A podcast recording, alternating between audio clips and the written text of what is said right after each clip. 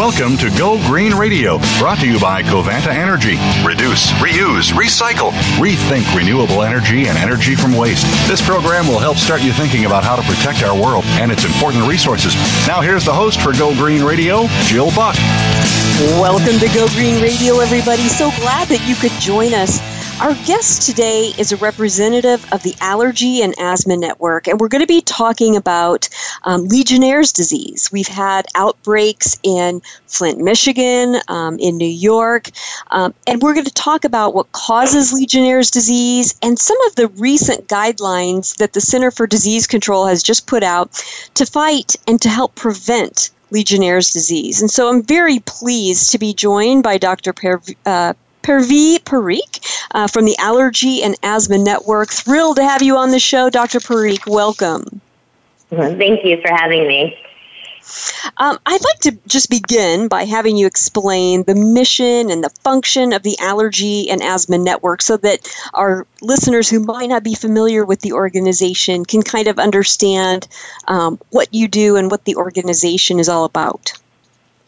Um, right. So the Allergy and Asthma um, Network is the leading nonprofit um, for patients and their families uh, who suffer from life-threatening allergies or asthma, or actually any allergies or asthma for, for that matter. And it's uh, patients of all ages and their caregivers or family members. And it's an advocacy group that helps create legislation and bring awareness of these conditions um, that these patients suffer from. Excellent. And now let's get into the topic of today's show, and that's Legionnaire's disease. Um, can help us understand exactly what it is and how it affects the human body. Right, so um, Legionnaire's disease is caused uh, by a bacteria that's called Legionella, and often it lives in any place where there is water. So it can be in cooling tanks, and fountains, hot tubs, and people who get Legionnaire's disease is when um, you inhale this bacteria and it uh, turns into a pneumonia.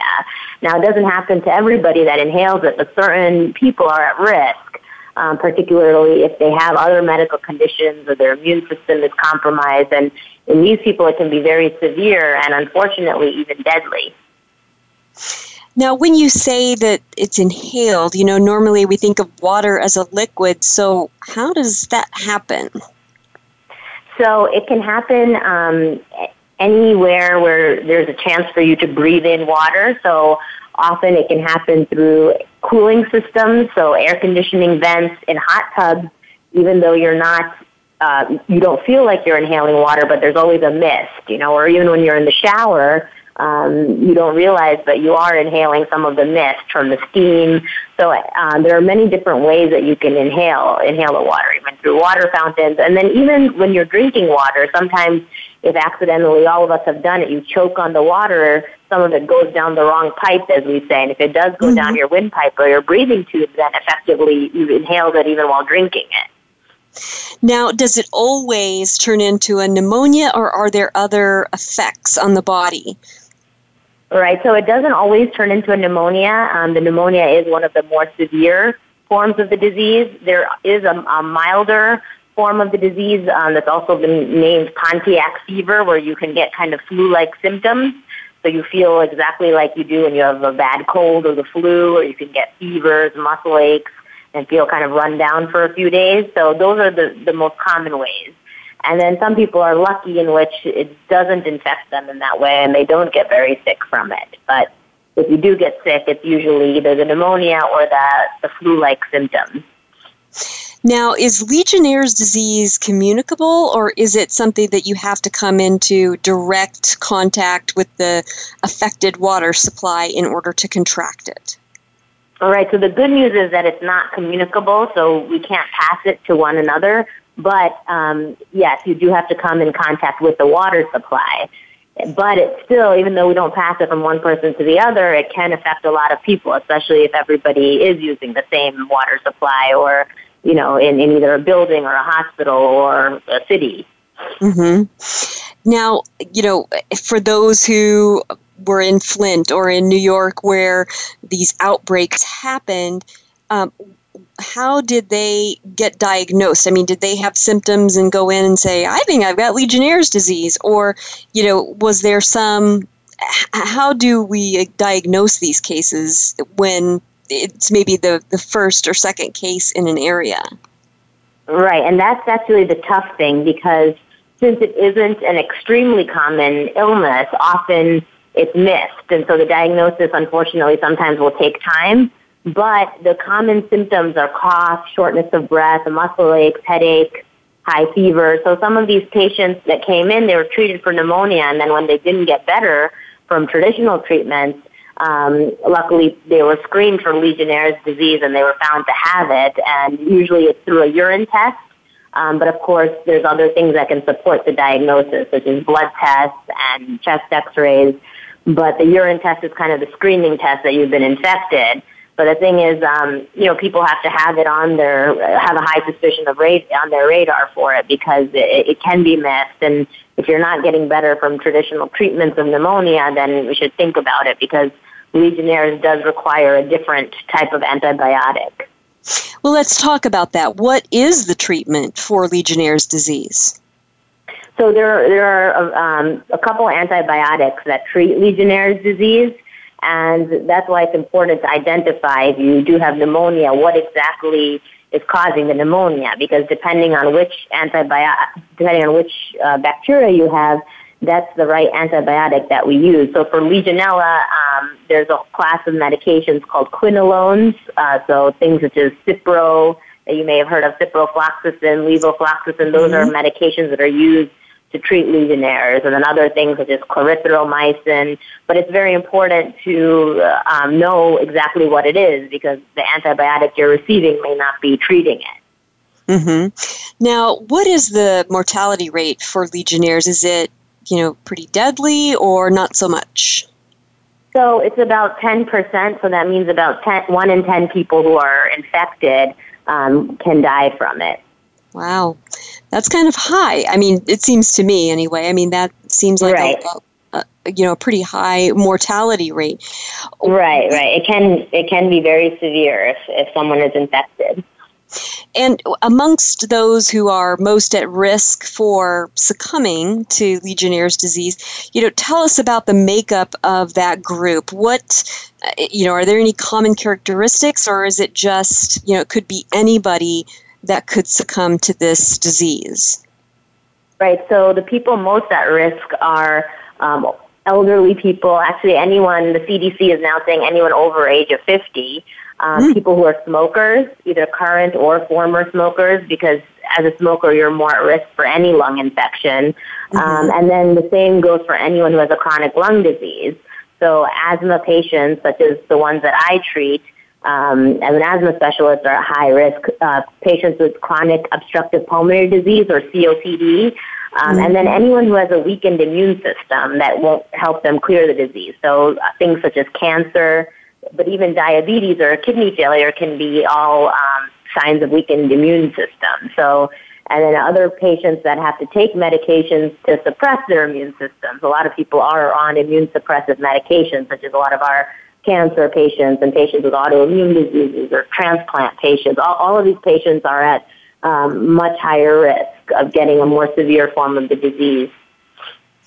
What kinds of places um, are most likely to have a problem with Legionella bacteria? I mean, where are people most likely to contract Legionnaire's disease? So it can happen, uh, you know, again, any place where there's exposure to aerosolized uh, water and, and any place that has like large cooling tanks, you know, because this is kind of like a petri dish for the bacteria to grow. Um, so again, uh, public fountains can be a risk.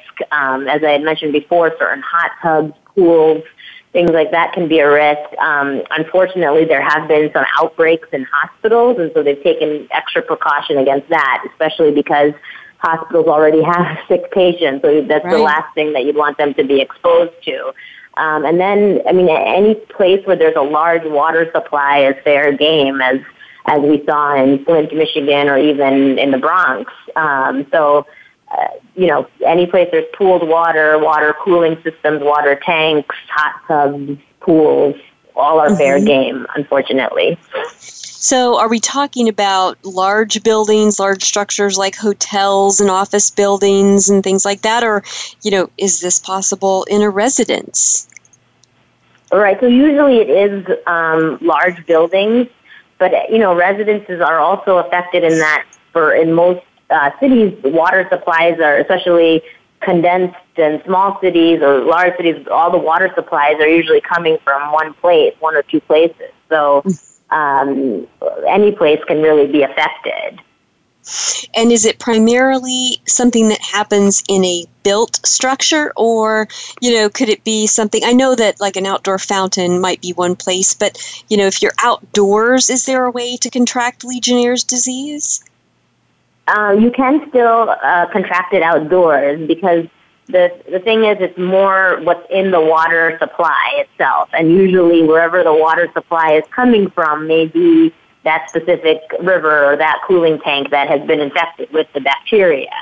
So mm-hmm. you know if the bacteria is there you're still at risk of inhaling it even if you're outdoors. So um, as i mentioned if there is a place where you can inhale it you don't you don't have to be within an enclosed space is what i'm trying to say if the bacteria right. is in that water supply, it can still affect you if you're sensitive to it. So if you were swimming in a river that had it, you know, that it was present in, um, you know, you might be able to contract it in that way or something like that? Yes, exactly. Or a pool or a hot tub or, you know, even if it's outdoors. Mm-hmm. How often is the Legionella bacteria present in our nation's water supply? Is, is this a prevalent uh, bacteria? So the the Centers for Disease Control estimates that there's about 5,000 cases per year, but this may be uh, inaccurate because I'm sure some may may never be diagnosed, and some you know you like I said you have to have a high index of suspicion, or um, there has to be the thought by whoever's treating you to um, screen for it. So 5,000 confirmed cases per year, but there actually might be more than that. Uh, but is there a way that you know we have water treatment plants and you know water service providers? Um, are they keeping track of this? I mean, do we um, actively uh, test for and look for Legionella bacteria, you know, in our water treatment plants and what have you? Right. So that's I think what we're trying to establish now is kind of a standard of care across you know all states and cities, so that outbreaks don't occur, but um, up until now, you know, each location has their protocol for checking for it and um, making sure that there's no bacteria in their own cleaning systems. But there isn't, at least to my knowledge, of a standard yet. And I believe that after what happened in Flint, Michigan, the, the CDC is working on developing the guidelines. So, you know, everyone kind of ha- is held accountable to the same level. So, in other words, we aren't really sure how prevalent it is in the United States. I mean, you know, we couldn't pull every water treatment plant or every you know water supplier uh, in the in the nation and know for sure that we were either clear or that it was present. Is that accurate? Right. Well, we can. We we can test for it. So, uh, and I think now it should be occurring more frequently after what's happened. So now mm-hmm. the CDC has encouraged um, all water suppliers and um, many big buildings and things to routinely screen for it and test for it, so that this doesn't happen again. Um, usually they'll survey, but in general, you know, we know that there are at least 5,000 cases per year, and we're hoping that will go down now that there's more, um, you know, rigorous surveillance and testing. Mm-hmm. Well, we got we have to take a quick commercial break, but when we return, there's so much more we're going to talk about in terms of our nation's water supply and Legionnaire's disease. So don't go away, folks. There's more Go Green Radio right after this. News, opinion, Your voice counts. Call toll free 1 866 472 5787. 1 866 472 5787. VoiceAmerica.com. Take a wild guess. How much garbage generated in the United States today is converted into energy? Is it 26%, 43%, or 14%? Working here and around the world to produce a reliable supply of clean, green energy, Covanta Energy works with communities to turn household trash into energy. Oh, yeah, that question I asked earlier? Today, only 14% of U.S. garbage is converted to energy. Just 14%. Covanta alone processes half of that municipal solid waste into renewable energy for a cleaner world. For more information about Covanta Energy, visit us today at www.covantaenergy.com. Conservation starts with us. Learn about environmental concerns each week when you tune in to Our Wild World with host Ellie Weiss. Our show centers on Africa each week and what's being done to save our wildlife, ecology, and ourselves. However, we'll also discuss what's going on closer to home. And most importantly, we'll let you know what can be done in our own backyards by featuring guest experts and featuring your questions and answers. Listen every Monday morning at 8 a.m. Pacific Time, 11 a.m. Eastern Time on the Voice America Variety Channel. The Internet's number one talk station. Number one talk station. VoiceAmerica.com.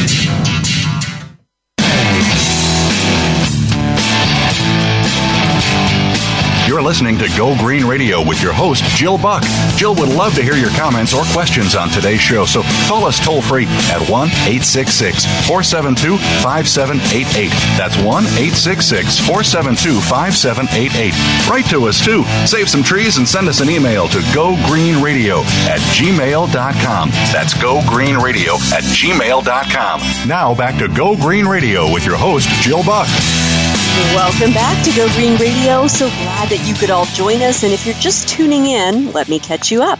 Um, our guest today is Dr. Purvi Parikh, and she is with the Allergy and Asthma Network. We're talking today about Legionnaire's disease, um, how it's related to our nation's water supply and um, the infrastructure that we have.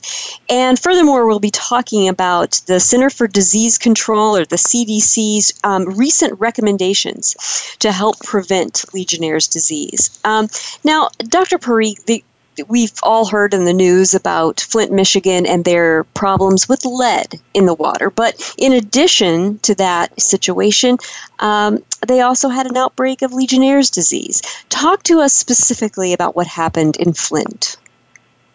Right. So, um, what had happened was in Flint, when the water supply had been changed uh, to Flint River, um, there was an outbreak of Legionnaire's disease. So since many people in that city were now drinking water, using the same water to shower and, and in their cooling tanks, etc., many of these citizens were breathing in um, the Legionnaire bacteria and unfortunately developing very serious disease, especially those that were at higher risk, which is elderly and immune compromised or, or those with any type of uh, lung ailment. And were they contracting it in their homes, uh, showers, and what have you, or was there um, a specific place identified where most of the patients were gathered in order to contract Legionnaires? So, an outbreak, um, as for Legionnaires, as defined by the CDC, is they say that anyone, any more than just two cases counts as an outbreak. Yeah. Mm-hmm. Um, so, it was unfortunately everyone was at risk because the it was coming from the main water supply. So it was at home, it was in the shower, it was at work, presumably. Um, unfortunately, and a bit scary, but even in certain hospitals or nursing homes where there's already patients that are at risk, um, that was also a, an issue. Mm-hmm. And how many people were impacted in Flint? What was the what was the count there? I don't have the exact count, but I believe it was in the thousands that were affected. Wow. Now, talk to us about the outbreak of Legionnaire's disease in New York. Um, when did that happen? How was it contracted, and how many people were impacted there? All right, so that occurred um, about a year and a half ago, especially rampant in the South Bronx, but mm-hmm. all of New York City and surrounding areas were affected. And it was actually ironic because the South Bronx, that area, has some of the most severe asthmatics in not only New York but uh, even in the country. So it was an especially dangerous population to be hit by Legionnaire's disease because uh, anyone with any type of lung disease is at higher risk, especially uh, those who suffer from allergies or asthma. Uh, why is it that folks in that particular region have such a high instance of asthma rates? I mean, what's going on there? Right. So there's a, a lot of different factors that contribute to it. Um, some are uh, socioeconomic. Um, they have, you know, less access to medical care. It's uh, more of an indigent po- indigent population. Uh, the other issue too is uh, kind of part of allergies and asthma are genetic. So there's a very high population of um, Latin Americans, Puerto Ricans, and they, they've been shown to have a much, much higher incidence of severe asthma compared to other counterparts. So it's twofold. Um, and then the third is that being in a city and an industrial environment, there the air quality is not as good in, in that area as well. And there's um, a lot of proximity to highways and exhaust fumes. So it's kind of perfect storm of multiple factors. Mm-hmm. Uh, Dr. Parikh, is Legionnaire's disease 100% preventable? Well, you know, nothing nothing is 100%, but we can make it so that it's close to 100%. So um, more rigorous screenings and testings to make sure water supplies are not contaminated with Legionnaire's disease are definitely something that we can do to make it, the incidence go down um, much, much more um, and prevent outbreaks. And then the other thing is also having very thorough cleaning processes of these uh, cooling tanks and any area where there's large pools of water that are stagnant. Those are all prime places where Legionnaires can grow. So these areas should be screened more and also um, disinfected and cleaned more as well. Mm-hmm. Now, who is ultimately responsible for keeping the public safe from Legionnaire's disease? Right, so it is something that is reportable to the Department of Health of uh, each state. Um, the CDC also has recommendations that it gives, but now I have a feeling that legislation will be coming out to make uh, you know individual companies uh, more accountable because it varies so much from laws vary so much from state to state. And then even within a state, there are a lot of private companies that are responsible for the cooling tanks and the water supply. So all of these companies have to be held accountable because you know thousands to millions of people can be affected. Right, because you know I'm trying to imagine a a Department of Public Health actually enforcing. Um, you know these recommendations and and right. it's it's unfathomable really uh, there's not the the manpower there isn't the regulatory authority um, you know, what form of legislation do you think this might take that would actually have teeth um, for whether it's a, a landlord for a, a, you know a tenant building or a company right. who has employees? Uh, what would that look like? Right. I, I think it would probably come from the the level of where you know where the water supply is being held, who is in charge of the cooling tanks, and it would even be helpful at the individual corporation level. There's a responsibility. I know in New York, um, at Memorial Sloan Kettering, which is you know one of uh, leading cancer hospital, they have actually very very strict guidelines against Legionnaires because their patients are some of the sickest, and so of course they don't want their patients to be infected with it. So this is something specific that that hospital is doing, but it may be that we have to hold everyone that accountable, you know, especially in high risk areas, um, such as nursing homes, hospitals, and those companies that do regulate the water supply. Mm-hmm. Um, so right now there is no standard. So Sloan Kettering had some cases years ago, and then that's how they developed such a strict protocol. But now maybe that strict protocol needs to be enforced across the board, and and you're right that it is more difficult to um, enforce multiple different uh, entities, but it's something that we have to hold people accountable to these guidelines because they can affect the public health of many. Right. I mean, do people have legal recourse? In other words, you know, if you are renting an apartment or if you are working in a building, um, you know, where there's a facilities manager in charge of these, you know, cooling towers and what have you, and you contract Legionnaire's disease, do you have any legal recourse? Currently, no, but I believe that now there will be because now, as um, new guidelines come out, as new legislation comes out, um, you can argue that this may be negligent. You know, previously, I'm, I'm not sure what there, if there even was any legal recourse, but I think as now the guidelines get more stringent, I, I would imagine so. Mm-hmm. So now let's talk about the nitty gritty. I mean, how do we know when Legionella bacteria is present in a building or in a water supply? How exactly do you test for it? Is it visible? I mean, how do we know it's there? Right. So essentially, um, scientists or can take a sample of the water from any supply and you can test to see if the bacteria is present. So it's not visible, let's say, to the naked eye, but um, through laboratory testing, you can identify it just the same way that you can identify other bacteria. Um, and then in people, usually we identify it through the urine. We have a urine test that sees if you've been infected with uh, the Legionella bacteria. So, if you want to be a responsible building owner, how often would you test for Legionella bacteria? I mean, um, is it monthly, weekly, daily? What's what's the recommendation? So, the current recommendations, and I think they're being uh, updated, is that at least every quarter uh, your water supply should be tested, so every two to three months. Now, I mm-hmm. don't know if they're planning on making it more stringent. Um, you know, it would make sense given all the recent cases. But yeah, it should be definitely more often than once a year. You know, so usually every two to three months it is uh, indicated, and maybe more so in those places that have a higher risk population. Mm-hmm. And I know, you know, anytime that there's even a hint of a regulation, you know, businesses will say, too expensive, you know, it's their automatic response. Is it right. expensive to test for Legionella bacteria?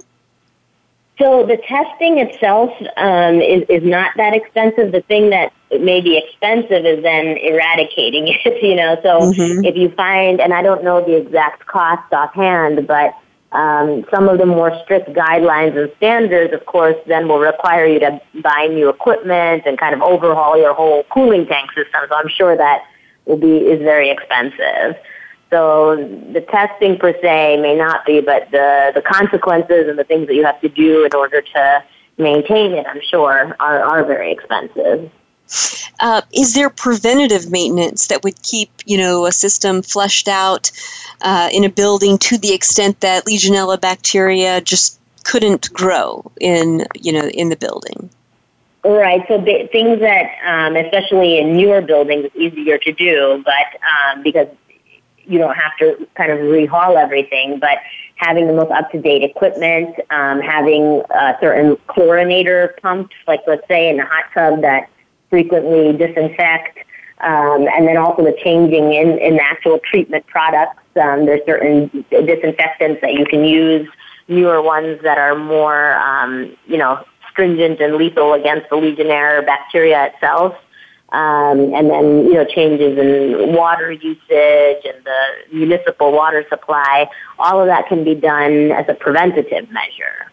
And of mm-hmm. course, the regular screening of the water supply to make sure there isn't any bacteria in the in the water itself. If it's not in the public water supply, is it still possible for Legionella bacteria to build up in a building? Like in a stagnant well, water? usually, uh, right. That's a good question. So usually, it should be coming from some type of water source because that's where the bacteria grows and multiplies. Mm-hmm. Um, but even if it's not in the current supply, if you have old pipes that have been exposed to water, you know, there's always a chance that it may grow within those pipes, you know, and mm-hmm. it may not be coming from whatever current water supply there is. But most of the outbreaks and most of the cases have been able to be traced back to a larger water supply. So it's pretty rare that there's just a spontaneous case in one building. It's usually gotcha. they're coming from either a cooling tank or a river or some already large body of water. that's been infected. Gotcha. Gotcha. Well, we're going to take a quick commercial break, but there's so much more to discuss with Dr. Parikh. So don't go away, folks. There's more Go Green Radio right after this. News, opinion, your voice counts. Call toll free 1 866 472 5787. 1 866 472 5787. VoiceAmerica.com. Take a wild guess. How much garbage generated in the United States today is converted into energy? Is it 26%, 43%, or 14%? Working here and around the world to produce a reliable supply of clean, green energy, Covanta Energy works with communities to turn household trash into energy. Oh, yeah, that question I asked earlier? Today, only 14% of U.S. garbage is converted to energy. Just 14%. Covanta alone processes half of that municipal solid waste into renewable energy for a cleaner world. For more information about Covanta Energy, visit us today at www.covantaenergy.com. Do the adventures of Indiana Jones leave you curious about this exotic and unusual profession? If so, don't miss Indiana Jones Myth, Reality, and 21st Century Archaeology with Dr. Joseph Schuldenrein. You'll learn about forensics, ancient civilizations, and human origins. Listen to Dr. Schuldenrein and colleagues discuss their excavations and related archaeological topics, ranging from the unique to the sublime, and yes, even the mundane. Indiana Jones, Myth, Reality, and 21st Century Archaeology, live Wednesday, 6 p.m. Eastern, 3 p.m. Pacific Time on Voice America Variety.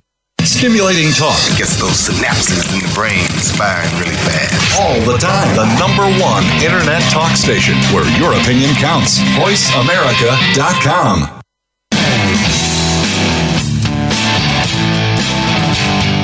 You're listening to Go Green Radio with your host, Jill Buck.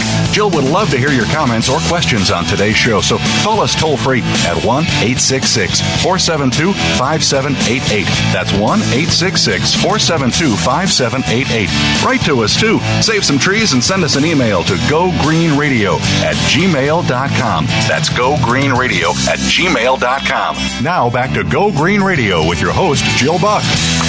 Welcome back to Go Green Radio. So glad that you could all tune in. And if you're just joining us, our guest today is Dr. Parikh, and she is with the Allergy and Asthma Network. You can check their website out at www.allergyasthmanetwork.org.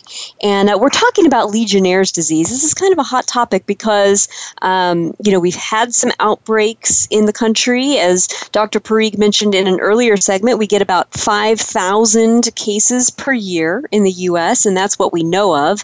Um, it's viable that uh, you know there are more cases than that that we just don't know about. And what we're learning today is how our water system, our water infrastructure, is related to these outbreaks of Legionnaire's disease, and moreover, what the Center for Disease Control, the CDC, has uh, recommended in terms of keeping us safe and preventing Legionnaire's disease. So, Dr. Parikh, um, if a building manager tests for Legionella bacteria and finds that it is in the building, what do they do? Mm-hmm. So then they should report it to their the Department of Health as well as the CDC as soon as possible because uh, as I mentioned before, even two cases is considered an outbreak and that way it can help prevent it from spreading to others. Mm-hmm. And what do they do in the building? I mean, let's say you've got an office building and people are coming to work. Um, what do they do? So, I mean, if there is um, confirmed Legionella in the water supply, the, the first thing would be to one to report it, and then the appropriate, um, you know, health officials from the health department, CDC, would come in and try and investigate how far spread or even what the water source is. But immediately um, would recommend to stop using the water within the mm-hmm. building, of course, because the more you use it, the more you're putting yourself and others at risk. Mm-hmm. Well, and you know, there are going to be some sort of necessary uses of water like flushing toilets and whatnot, but I'm wondering. Um, can you even do that? I mean, it, it, is that a risk if you flush the toilet um, in a building that's got Legionella? Is that even possible?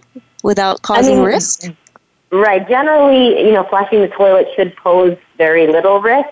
But again, I would avoid drinking it. I would avoid showering with it because those are all ways that you can inhale it, you know, because the main route is inhalation. So um, those things I would avoid and just to use it as minimally as possible because mm-hmm. there's always um, a chance to inhale it. You know, even running the faucet, you know, if it's hot water, especially, there's a chance you may inhale some steam droplets. So mm-hmm. um, as much if, as you can minimize is best you know, and I'm thinking about schools. Uh, you've got lots of you know students running around. Some of them, you know, small, and uh, many of them will have asthma. Would you have to vacate a school if Legionella bacteria ended up in one of those buildings? Yes, I would assume so because you you know would not want to have all the children infected, and as you mentioned, many of them do have asthma or allergies, so they're all at higher risk. Um, not to mention other people that work in the school. So probably that school would have to be shut down temporarily until the situation was under control. And then, what would a building manager do in order to, I don't know, can you flush out Legionnaire, uh, Legionella bacteria? How would they be sure that they could get that out of the building once they knew that it was present? right? So at this point, you know, um, this, both the CDC and the Department of Health would recommend um, kind of a disinfectant disinfecting protocol, and they'd have to kind of examine the infrastructure from the inside because let's say it is a very old uh, building with old pipes, you know, some parts of it may have to be replaced altogether. And then make sure that the new equipment has the appropriate disinfectants in it, uh, the appropriate temperatures too, because at warmer temperatures there's a higher risk of uh, Legionnaire's disease. So there's a lot of technical things that go into it because when water is warmer or in humid environments, um, these disinfectants don't work as well. And ironically, those are also environments that the Legionnaires are more likely to grow. So mm-hmm. um, there's a lot that goes into it: temperature monitoring, equipment monitoring, uh, disinfecting. Right. Now, you know, you mentioned that people who already have asthma are at higher risk for, you know, really severe um, impacts mm-hmm. and symptoms from Legionnaire's disease. But can Legionnaire's cause asthma in people who've never had it before? Uh, yes, it can. So, any type of infection in your lungs can set you up for asthma because uh, now your lung tissue has, in a way, been weakened. Um, it's there's inflammation there from the infection. So um, uh, many people develop asthma actually after a very bad pneumonia of any kind. It doesn't have to be Legionnaires. So yes, it, it can go the other way too, and that it can cause uh, asthma and other long-term lung damage. Wow. You know, let's talk about the CDC's new guidelines pertaining to Legionnaires. What are some of the key elements that they have come out with? Right. So the, the main elements are um, one having an actual infrastructure and equipment overhaul. Overhaul. So if you haven't replaced your chlorinating pumps or pipes or you know any area that is holding large uh, stagnant bodies of water, the recommendation is to you know replace it. You know with the newer equipment that's been um, available to us in the last couple of years. The second thing, as I mentioned before, is that temperature is a big thing for um, Legionnaire's disease. So at higher temperatures, the disinfectants that are in the water system don't work as well, and that's the breeding ground for bacteria. So any uh, water supply that has hot and cold uh, temperature mixing um, has to be extra stringent in monitoring it. And make sure that there is enough disinfectant uh, in those, especially the people with the, the places, sorry, with the hotter um, water temperature. You have to make sure there's even more disinfectant in those areas. So it's kind of a multiple step process and pretty much a full infrastructure overhaul. And then frequency is uh, should be increased too, so we should be checking for this more often as well. Mm-hmm. You can't just kind of sit back and hope nothing happens. It has it's a constant um, screening process. Mm-hmm. And does the CDC, you know, have recommendations about um, testing equipment or temperature testing devices? I mean, for building managers or companies who have never done this before, how specific is the CDC's guidance for those types of issues? Right. So on on the website, they actually have a checklist um, mm-hmm. and a mm-hmm. toolkit that kind of um, goes through a series of questions to see if how high risk your building is. So um, basically, we'll ask things like the age of the building, how the water is distributed, how old the pipes are, and you know if there, let's say you're a higher risk building, um, are certain guidelines that you can refer to that can help you because you know you may or may not know what is necessary to protect your water structure and your building specifically. Um, mm-hmm. There's a set of guidelines called the, the ASHRAE guidelines um, mm-hmm. that help um, in risk management uh, for building water systems. And specifically, they have guidelines that have now come out on Legionella, which is about, they're about a year old now. So those are kind of the most up to date guidelines for those who want to get more information. I'm not sure if you would know this, Dr. Parikh, but you know, I work with the U.S. Green Building Council, and we have you know guests from their organization on every so often, and they're the organization who has uh, that has really pushed for green building standards, and just recently. Um, they have come out with a new standard that's not just about you know green buildings and, and sustainability materials, but the the uh, name of the guidance system or the rating system is called WELL, and it basically helps to create healthy buildings, and it's all mm-hmm. focused on you know the um, the building occupants and their health and well-being. Are these CDC guidelines or you know a Legionella bacteria uh, regimen, you know, monitoring regimen, is that part of the well um, rating system? Do you know, or or should it be? Uh, but that that I don't know. I don't. I'm not familiar with the WELS rating system. I mean, it, it sounds like a, a great you know a great thing and a great idea, but I'm not sure how much overlaps between the CDC guidelines and, and theirs. Mm-hmm. That might be something that you know. I'm going to make a note to myself. that might be a mm-hmm. good follow-on show. We'll talk about that. Now, everybody who you know suffers from uh, these types of respiratory issues really trusts the Allergy and Asthma Network. Um, is your organization supportive of the CDC's new guidelines? Uh, yes, we are. Um, anything that helps minimize the risk you know, to our patient population, um, we're 100% supportive, and our organization is big on preventative therapies. You know, um, similar to Legionnaires, uh, unfortunately, there's one in about 10 people that die of asthma, even in our country, on a daily basis. Mm. Um, so, you know, anything that we can do to lower that incidence, we're definitely very supportive of. Now, do you think that the CDC's new guidelines go far enough, or you know, are there additional guidelines that you would recommend in new iterations of these guidelines, maybe coming from the World Health Organization, that you think should be incorporated? All right. So, you know, it, it always is a work in progress. You know, you never, unfortunately, you never, uh, you know, get experience unless until things tend to go wrong. I think mm-hmm. it's definitely a step in the right direction, and I know that the CDC has looked at it internationally as well at other uh, countries. Uh, specifically in Europe and other places where they have had issues with outbreaks. So I know that they're taking that into account, but I think it's maybe too soon to know if it's um, if they can be improved or not, you know. So definitely it's a step in the right direction, by the feeling that this is something that is a work in progress and it will be constantly evolving as we see what works well and what doesn't. Absolutely. We're going to take a quick commercial break, but when we come back, we'll be talking about uh, more issues with Dr. Parikh, and we'll be talking about how this pertains to everyday people and what we can do. So don't go away, folks. There's more Go Green Radio right after this. Streaming live. The leader in Internet talk radio. VoiceAmerica.com. Take a wild guess. How much garbage generated in the United States today is converted into energy? Is it 26%, 43%, or 14%? Working here and around the world to produce a reliable supply of clean green energy, Covanta Energy works with communities to turn household trash into energy. Oh, yeah, that question I asked earlier?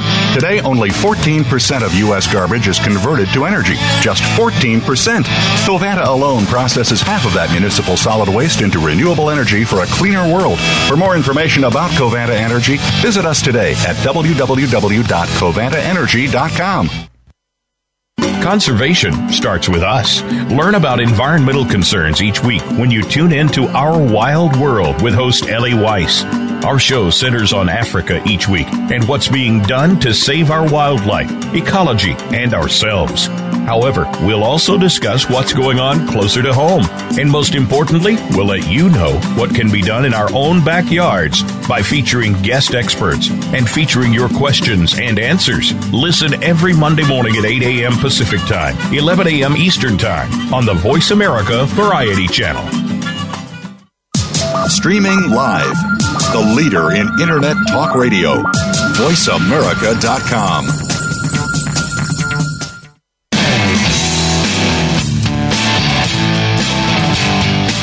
listening to Go Green Radio with your host, Jill Buck. Jill would love to hear your comments or questions on today's show, so call us toll free at 1 866 472 5788. That's 1 866 472 5788. Write to us too. Save some trees and send us an email to gogreenradio at gmail.com. That's gogreenradio at gmail.com. Now back to Go Green Radio with your host, Jill Buck. Welcome back to Go Green Radio. I'm so glad that you all tuned in, and I'm thrilled that we've had Dr. Parikh with us to talk about um, Legionnaire's disease, to talk about where it comes from, and the CDC's new guidelines to help prevent it. Um, but you know, the CDC guidelines specifically state that they're not meant for single family dwellings or even small multifamily dwellings. And so I'm wondering, Dr. Parikh, what can everyday people do to keep Legionnaires from impacting their own homes? Uh, hello? Yes, Dr. Parikh? Yes, there's still, sorry, there's the music was still going on, so I could not, I couldn't hear your question. no problem. Um, you know, we've been talking about the CDC's guidelines for um, right you know, for these, uh, you know, preventing legionnaires. But the guidelines specifically state that they're not meant for single family dwellings or even small multifamily dwellings. And I'm wondering right. what everyday people can do to keep legionnaires from impacting their home.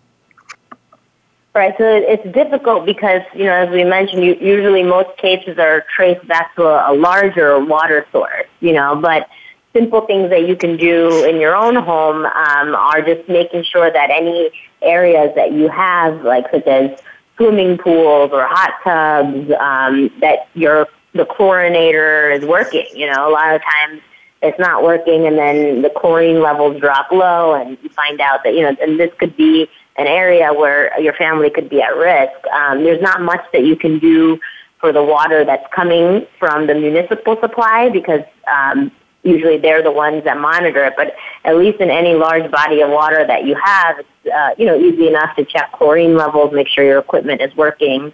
Um, so that always reduces your risk of contracting anything, not just Legionnaires. Mm-hmm. Now, according to the CDC website, uh, Legionnaire's infections are most common in summer and early fall, and I'm wondering why that is, and um, maybe you can also give us some summer safety tips. Right. So the reason being is that any um, warm, humid environment is more likely to grow Legionnaire's disease um, for multiple reasons. One, um, the bacteria happens to multiply more at that temperature, and that also at that temperature, a lot of our disinfectant systems, like the uh, chlorine in water, doesn't work as well. The disinfectants kind of uh, become weaker at higher temperatures. So it's even more important that during these months um, more attention is paid uh, by those who are in charge of the water supply. And as I mentioned, make sure your the chlorinator is working well in your swimming pool. Um, and other areas in your home that may have large bodies of water, like fountains, um, hot tubs, all of those areas mm-hmm. are, are prime targets. You know, we talk a lot about infrastructure on Go Green Radio, and we talk about, you know, everything from green buildings to updating our nation's water and energy infrastructure. And, you know, we recognize that in order to become a more sustainable society, we need to invest in infrastructure upgrades. And I'm wondering, you know, in your view and in your experience, does outdated water infrastructure play a role in the risk of developing Legionnaires, or is it just more of a human error and maintenance issue? Uh, no, outdated infrastructure definitely plays a role, um, and that's why the CDC website uh, has great recommendations on how to know if you're one of those um, areas that may be at risk of having outdated infrastructure. There's a checklist you can go through um, because, again, a lot of old pipes, old pumps, you know, they after repeated use, they don't work as well. So your water may not be disinfecting as well as it was 20, 30 years ago. So all of these things are important. And then again, um, having up-to-date devices to monitor the temperature for the reasons that we mentioned earlier as well, to make sure that there's not um, risks, higher risks for this happening. So um, definitely, it has to be kind of a full overhaul um, mm-hmm. within the system. And you know, a lot of local government agencies do not have the funding to overhaul or upgrade their infrastructure. And you know, we see that in glaring examples like Flint, but the truth is, um, you know, the the longer you've had civilization in your state or your you know municipality oftentimes the older your infrastructure is. I mean, on the East Coast, you've got water infrastructure, um, pipes and, and tubes and things that have been there for a lot longer than the lifespan of those, you know, that equipment was meant to be there. Um, mm-hmm. You know, what what do you think the chances are that we'll actually be able to afford the kind of upgrades that would keep us safe from things like Legionnaire's disease? All right. Well, you know, money is always an issue in any any policy change. You know, because there never is enough of it. Um, but I think with more cases coming to the light and in the media, the chances will improve significantly. Um, unfortunately, you know, uh, people had to suffer in order for it to raise awareness, and some uh, unfortunately lost their lives. But I think these are lessons, and hopefully, because of these lessons, that the chances will improve. Um, and mm-hmm. with increased exposure, especially from the media, I think it may put some pressure on government entities to maybe allocate more funds um, in these preventative measures because it's far less costly than having a public health outbreak mm-hmm. um, to prevent it from happening in the first place. Well, and I think what moves public policymakers, of course, is voters. and the You're more right. voters care, uh, the more public policymakers care. And uh, up to now, infrastructure upgrades you know really hasn't been a sexy political topic you know enough to move people to actually say you know i'm not going to vote for anybody who doesn't talk about infrastructure and so um, hopefully we can move the needle um, uh, you know, to get voters excited about these kinds of expenditures. You know, Dr. Parikh, with all the recent terror attacks, I can't help but wonder because we've talked about how uh, you know our water supply might be a terrorist target. Is Legionella mm-hmm. bacteria something that could be used by somebody with nefarious intentions? So, I mean, the good news is it's it's not as you know, it's not a communicable disease, so people can't pass it from person to person. So it's not, um, you know, as rampant as some other things that might be used in um, bioterrorism. But and I also don't want to cause panic, but mm-hmm. it is it is possible because you know outbreaks do, as we've seen in Flint and Bronx, outbreaks do happen. Um, the good news is that you know with more uh, stringent testing and um, you know checking of chlorination and disinfectants, the uh, risk of it is far less um, for it to, you know, be widespread rapidly. So the nice thing is that if we do screen more and put these regulations in check, probably it can be nipped in the bud early with very few people affected. Mm-hmm. Now, besides coming on Go Green Radio, and we're so glad that you did, what are some of the ways that the Allergy and Asthma Network um, works to spread the word about preventing Legionnaire's disease? Right. So we educate um, our patients and their families, especially because since these are the people that are at higher risk of contracting the disease, that you know not to take any warning sign lightly, you know, and seek medical attention to, you know, be an advocate for yourself. But then also we work uh, to educate others too, especially those that uh, work with the Department of Health and those that are involved with municipal water supplies to educate them that, you know, we have a large at-risk population. Um, there's 25 million asthmatics of all ages, adults and children in our country, and that's just wow. asthma alone. The, the, you know, there's people with diabetes, cancer, you name it, all are at risk. So we also work to um, educate um, policymakers, uh, lawmakers, uh, kind of at, at every level, and, and general population as well, so they can protect themselves and their loved ones. Fantastic. You know, in the final moments that we have left on the show, what message would you like to leave with our listeners?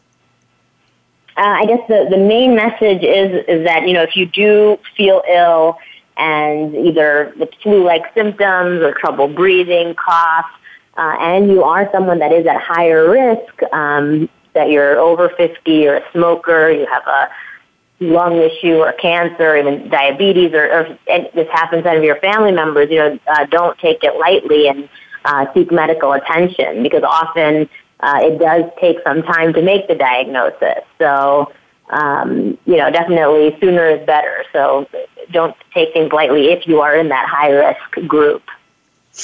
Dr. Parikh, thank you so much for joining us. This was a fascinating and enlightening show. I know that our listeners appreciate it. I also want to thank our listeners for tuning in. We're going to be here same time, same place next week with more Go Green Radio. And until then, have a wonderful week and do something in your life to go green.